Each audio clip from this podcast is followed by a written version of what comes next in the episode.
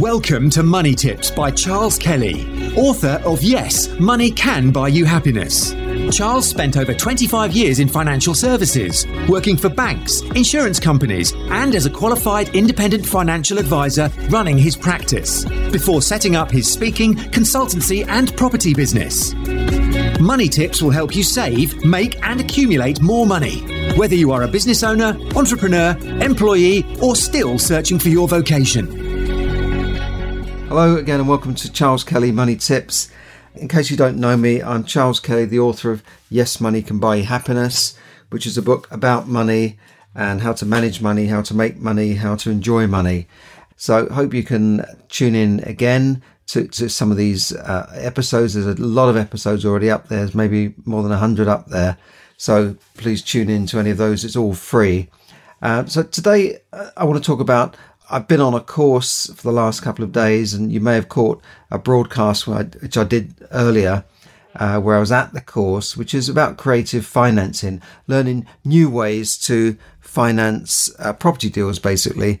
And you know, sometimes the people who know the most and have been around the longest are the people that need these courses more than anybody else because they think they know it all. They think there's nothing for them to learn and yet they're the people who need these courses. It's like anything, you need CPD, continuous professional development.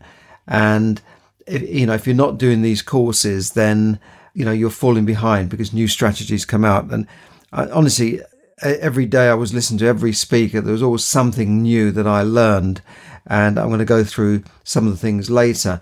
But one of the ideas I picked up was that there are a lot of people out there that are tenants but would like to be buyers, but they can never quite get the the money together to buy, and because they're paying all this rent, they can never quite save up enough to buy. And then by the time that they've saved up a bit of money, the prices have gone up. So there is a scheme, and I can put tenants in touch with landlords who will accept what you would call a tenant buyer. That is someone who is a tenant, but at the same time, they're buying their property. And if you're interested in that, let me know because then instead of paying rent, you could be paying towards the purchase of your property. You could be paying a portion of rent and a portion towards the property. You agree a fixed price for the property at the time, and you might have two years, three years, five years in which to exercise the, the option to buy, but not necessarily the obligation to buy. So if things don't work out and you can't buy, then you, you would be able to walk away. So if you're interested in that, if that's something that interests you, then please do drop me a line, charles at charleskelly.net, or you can uh, text me on, on Messenger. Just say, look, I'm interested. I'm a tenant buyer. Uh, tell me where you live, your name, your phone number, so we can we can have a chat, and let's see if we can help people get onto the property ladder so they can buy their own property, but give them a, a leg up by maybe becoming a tenant buyer, as it were. So I think that that might be very useful. Other things I picked up on the the funding course, it's looking at creative ways of funding. Is that you can buy properties with no money down. You can acquire properties through various strategies without necessarily using your own money. And I've said this before, and I've written a book about it, which will, will be coming out probably next year now, called you know, on, on how to get rich using other people's money, using debt as well, and not to be afraid of borrowing, using other people's money, joint venturing, and, and this sort of thing. So I'll, I'll be talking about that more eh, over the coming days and weeks because there's a lot of good stuff in there, particularly if you are a property investor that maybe has either run out of money because you've put all your money into deposits or is rapidly running out of money and, you know, want to find new ways of you know, acquiring property or controlling property without putting your, your own money down. And if you'd like more information on, a free taster day that you can do for this type of strategy for learning how to acquire property with no money down, again, drop me a line on, on Facebook Messenger or at charles at charleskelly.net. And the word for the day is option. Now, option can mean anything like an option is like a choice, right? And in property terms, options have been around for, for quite a while. And basically, an option is something that gives you the option to buy something, but not the obligation. So when you're acquiring a property, most people would go down the route of uh, maybe exchanging contracts and then completing after 28 days. But there's other ways of acquiring property and land, and this can be through using different strategies like a delayed completion, for instance, or a completion subject to gaining planning permission. Another way is for options. A lot of land is acquired by big landowners, big supermarkets, big developers, you know, big house builders that build, you know, tens and twenties and thirties of thousands of, of houses each year. They will often take an option on land and hold that option maybe for many years. So they're not putting down the whole of the, the money for that option. They're just holding it so that no one else can buy it but them. And they've got time in which to complete on or exercise that option. And if things don't work out or they don't get the planning permission or they don't need the land anymore, they don't have to to buy it. They don't have to exercise that option. If they don't exercise the option, then the option just expires and the and the land goes back to the owner if they don't exercise that option. You can have options in shares as well. People can own or control shares without necessarily own, owning them. You can sell a property without necessarily owning it fully outright yourself.